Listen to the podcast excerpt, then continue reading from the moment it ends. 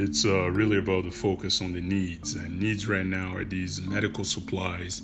Needs right now are food, food for the people, and that's such a huge opportunity.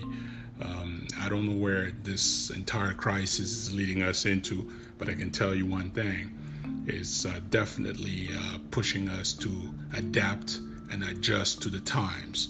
For the medical supplies, forget about the big manufacturers uh, forget about the bickering between the countries.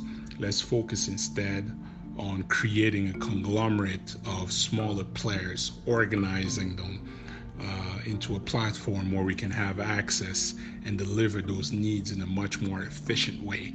For the food, uh, the border between Gisenyi and Goma, we can invest 100 to 200,000 for food cargo to deliver those needs and also deal with um, food management all right, come on now.